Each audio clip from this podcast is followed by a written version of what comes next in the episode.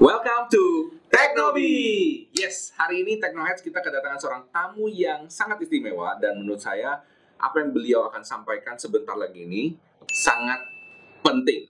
Yes, kenapa sangat penting? Karena ini berhubungan dengan Anda ya yang punya bisnis online. Terutama Anda yang jadi dropshipper, reseller, yang produsen ya kan kita akan ngebahas mengenai apa? Pajaknya. Yes, pajaknya. Oke. Kan semua kita tahu nih ya, sekarang ada namanya pajak bisnis online. Nah, kamu tentunya penasaran dong, pajaknya berapa, gimana caranya, dan kenapa mesti bayar pajak ini, oke? Kita akan langsung belajar sesudah yang satu ini.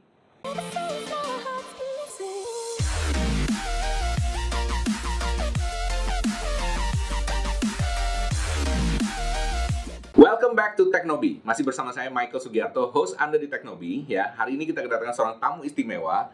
Namanya adalah Bro Dedi. Halo Bro. Halo, Ko. Ini bukan saudara Dedi Kobusier kan? Mirip dedinya saja. Mirip dedinya aja. Belakangnya lain. Oke. Oke oke oke, kenapa. Nah, Bro Dedi ini adalah seorang eh, konsultan keuangan dan pajak yang sudah berpengalaman lebih dari 13 tahun. Wah, tentunya kita bisa belajar banyak hal mengenai pajak bisnis online sekarang ini. Oke, sebelum ini jangan lupa untuk follow saya dulu di sini, Michael Sugi dan Teknologi Channel. Ada Instagramnya Pak? Ada dong. Apa dong namanya? Dedi Sidarta. Dedi Sidarta ya. Jangan lupa di follow dulu, oke? Dan juga klik like dan komen di bawah. Nanti kalau ada pertanyaan apa pun mengenai pajak bisnis online ya, nanti saya akan yakinkan ini Bro Sidarta sendiri yang langsung jawab ya. Siap. Oke, langsung aja kita ke tips yang pertama. Eh, tapi sebelum itu saya mau nanya-nanya dulu nih, Bro Dedi. Kalau bisa share dulu backgroundnya gimana nih? Kok bisa sampai sekarang jadi eh, apa konsultan keuangan? Oke, siap siap. Jadi background ya, uh, Bro Michael ya. Ya. Jadi kalau saya memang background dari dunia uh, keuangan ya, dari dunia keuangan. Hmm. Saya menekuni juga di bidang keuangan kurang lebih hampir 13 tahun di industri kantor akuntan publik dulunya. Oke. Ya, lalu setelah itu kita buka The Consulting, kantor kami sendiri namanya The Consulting Business Consultant selama kurang lebih hampir 8 tahun. Hmm. Dan itu utak-utak udah mu- muternya masalah pajak, keuangan, bisnis dan apa pun terkait bisnis dan keuangan dan pajaknya orang, pajaknya perusahaan lah kurang lebih Oke, seperti oke. itu. Jadi eh, klien-kliennya banyak perusahaan, ada juga UKM ya. Ada. Perorangan juga ada ya. Perorangan juga ada.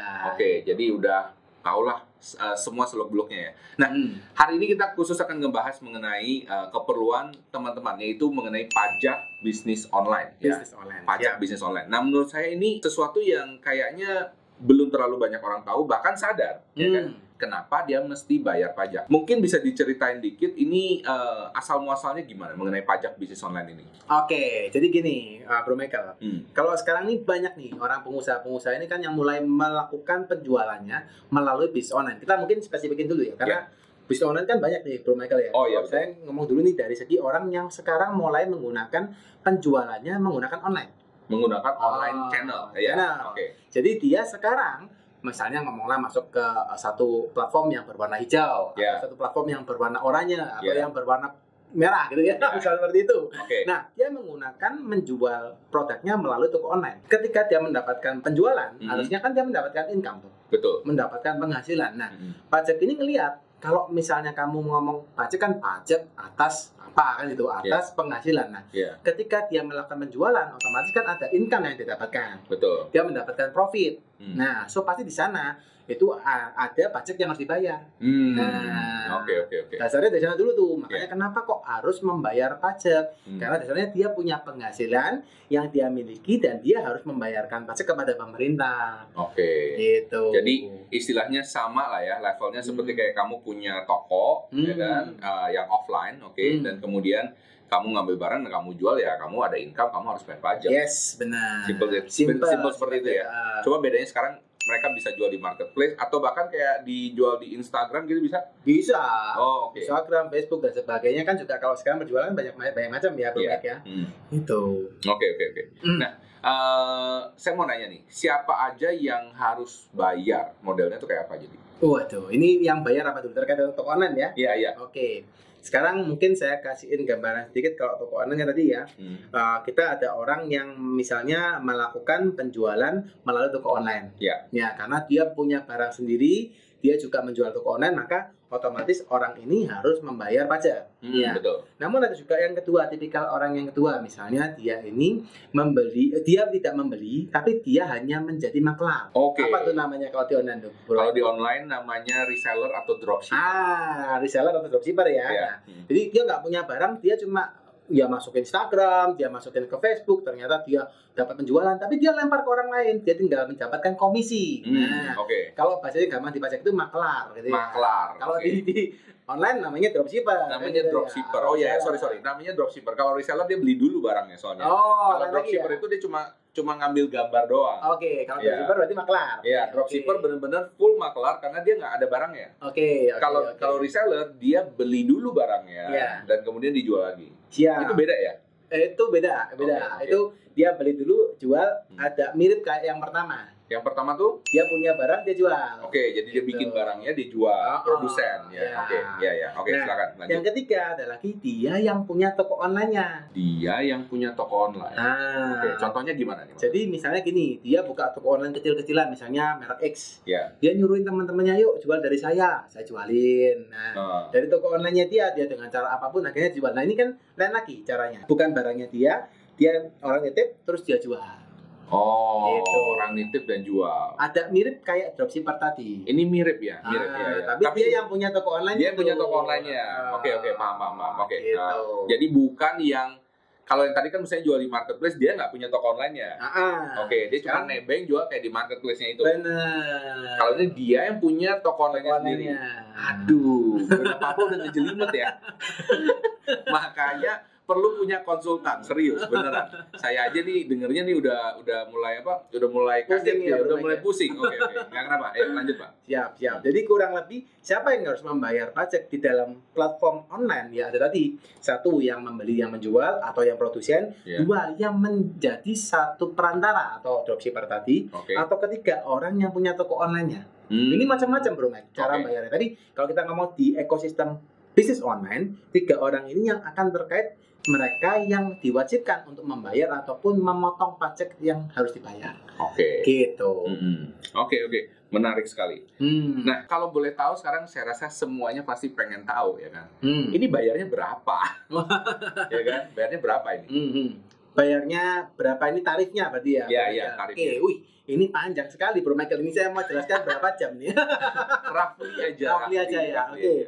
Jadi gini, kalau tadi yang kita belajar pertama adalah orang itu yang mem- memiliki barang Iya. dan dia menjual barangnya atau dia menjadi reseller. Oke. Ya, jadi ini mirip, mirip Hmm, ya. Jadi iya. dia mem- mem- mem- menjual barang, membeli menjual atau dia punya barang yang dijual. Iya. Ya, dia produsennya ya. Hmm. Nah, kalau misalnya di kategori yang pertama tadi, maka orang ini bisa memiliki dua macam jenis pajak. Oh oke. Ya, yang pertama dia menjadi pajak UMKM, Hmm. alias dia memiliki tarif pajak cuma setengah persen daripada omset yang dia dapat. Oke. Ya. Jadi setengah persen dari seluruh omset. Jadi Dari misalnya omset. contohnya saya satu bulan omsetnya 100 juta misalnya Ah. gitu. Berarti saya bayar setengah persen kali 100 juta. Yes. Oke. Nah, Ya. Tapi ini berlaku hanya untuk orang yang memiliki omset di bawah 4,8 M setahun. Oke. Berarti kalau dibagi 12 kurang lebih 400 juta. juta sebulan. Benar. Berarti kalau in- income-mu 400 juta atau 400 juta ke bawah aman. Aman. Setengah persen. Setengah persen. ya. Nah, Oke, good. Tapi kalau yang kedua, Hmm. misalnya dia sudah di atas 4,8, Iya. maka dia punya tarif yang lain. Oke. Bro Mike. Mm-mm. Kalau misalnya dia sebagai perorangan, maka dia punya tarif namanya progresif. Oke. Nah, ini panjang nih ngomongnya. Ada 5%, 15%, 15%, Hmm, eh, du- eh sorry, 5%, 15%, 25%, 30%. Oke. Itu tapi dari penghasilan bersih atau profit bersih. Dari net ya. Ya, kalau Oke. tadi kan dari omset. Ya, Yang ini dari profit bersih. Oke. Nah, tapi kalau dia misalnya sebagai CV atau PT, Mhm. maka dia bisa menjadi pajaknya 25% dari profit bersih. Oke, dari Gitu. Ini secara umum dulu ya, Bro, Brother Michael ya. Iya, biar, iya. biar para technohead tidak terlalu bingung. Iya, betul. Hmm. Oke. Nah, ini cukup menarik ya. Tapi, of course, kita nggak mungkin ngomong semuanya hari ini ya. Nanti saya akan undang Bro Dedi lagi untuk ngomongin yang lebih sedikit lebih detail ya. Hmm. Boleh ya Pak ya? Boleh, Boleh. boleh. Tadi udah Pak Bro saya jadi bingung nih soalnya. anyway, oke tadi eh, udah ada bayarnya berapa? Ada yang setengah persen, ada yang progresif, ada juga yang dari profit bersih. Profit bersih. Ya, 25%. oke. Tapi intinya ujung-ujungnya harus bayar. Iya dong. Nah Harus itu, bayar. ya kan? Nah sekarang saya mau nanya, kalau misalnya nggak bayar, Hmm. ada penaltinya? Nah, ini, ini pertanyaan yang menarik tapi jawabnya tetap tetap segar gitu ya. Jawabnya susah nih.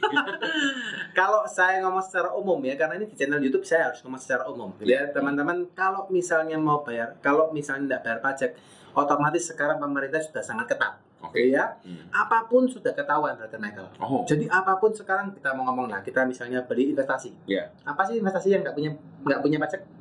Ayo. ada. Hampir nggak ada kan? Hampir nggak ada. Deposito aja sekarang pakai NPWP, Iya, kan? betul, Nah, betul. beli kendaraan pakai NPWP. Jadi hampir semua kita punya investasi itu sudah kena pajak. Sudah ah, sorry, sudah ke- ketahuan pemerintah. Sudah ada NPWP. rekor. Sudah ada record. Iya. Jadi kalau kita nggak mau melaporkan, otomatis kita nggak mau bayar pajak nih, gitu ya. Iya. Otomatis takutnya ke belakang. Misalnya kita mau melaporkan, kita mau menjual, kita mau membeli nggak bisa. Oh. Kenapa? Karena nggak ada kan? Karena Uang tidak di- terdaftar. Ah, nggak terdaftar di SPT. Iya, mau iya. beli juga akhirnya nggak bisa. Oke. Gitu. Mhm. Itu salah satu yang paling umum. Ah, ya kan? benar. Jadinya meskipun rumah kamu gede, kamu nggak pernah laporin. Ah, Nanti jualnya susah. benar, Iya, benar, iya, benar, iya. benar. Oke, oke, oke. Jadi uh, ini ini memang sekarang harus dilaporkan. Makanya ada yang namanya pemutihan pajak, Hmm. ya kan? Kayaknya ada jilid dua ya nanti ya. Nah, itu saya nggak tahu tuh. Itu nanti ceritanya lain lagi. Ceritanya lain lagi. Oke, uh, terima kasih banget Bro Dedi. Siap. Uh, saya mau nanya nih ya, kalau saya saya yakin sih, ini Hmm. pertanyaannya sebenarnya masih segudang, ya kan? Masih Siap. segudang, masih banyak. Nah, kalau misalnya mau tahu lebih banyak mengenai pajak, kita uh, bisa ada info di mana? Wah, ini teman-teman tinggal subscribe channel saya, channel kami ngobrol keuangan ya. Nanti Nah. Anda bisa dapatkan info banyak sekali soal keuangan, bisnis dan pajak tentunya. Hmm. Gitu. Oke, mantap ya. Thank you banget Bro Thank you, thank you sudah Thank you, thank you, mampir. thank you. Uh, semoga informasi ini bisa berguna buat para technoheads, terutama Anda yang para pebisnis online. Jadi, baik Anda produsen, baik Anda reseller, dropshipper, itu harus bayar pajak. So, kalian mesti make sure ya, cek dengan konsultan keuangan Anda, ya cek dengan konsultan pajak Anda, gimana cara bayarnya. Jadi, biar nggak salah langkah. Jadi, sebagai warga negara Indonesia yang baik dan benar, kita harus selalu bayar pajak. Salam sukses! Spektakuler!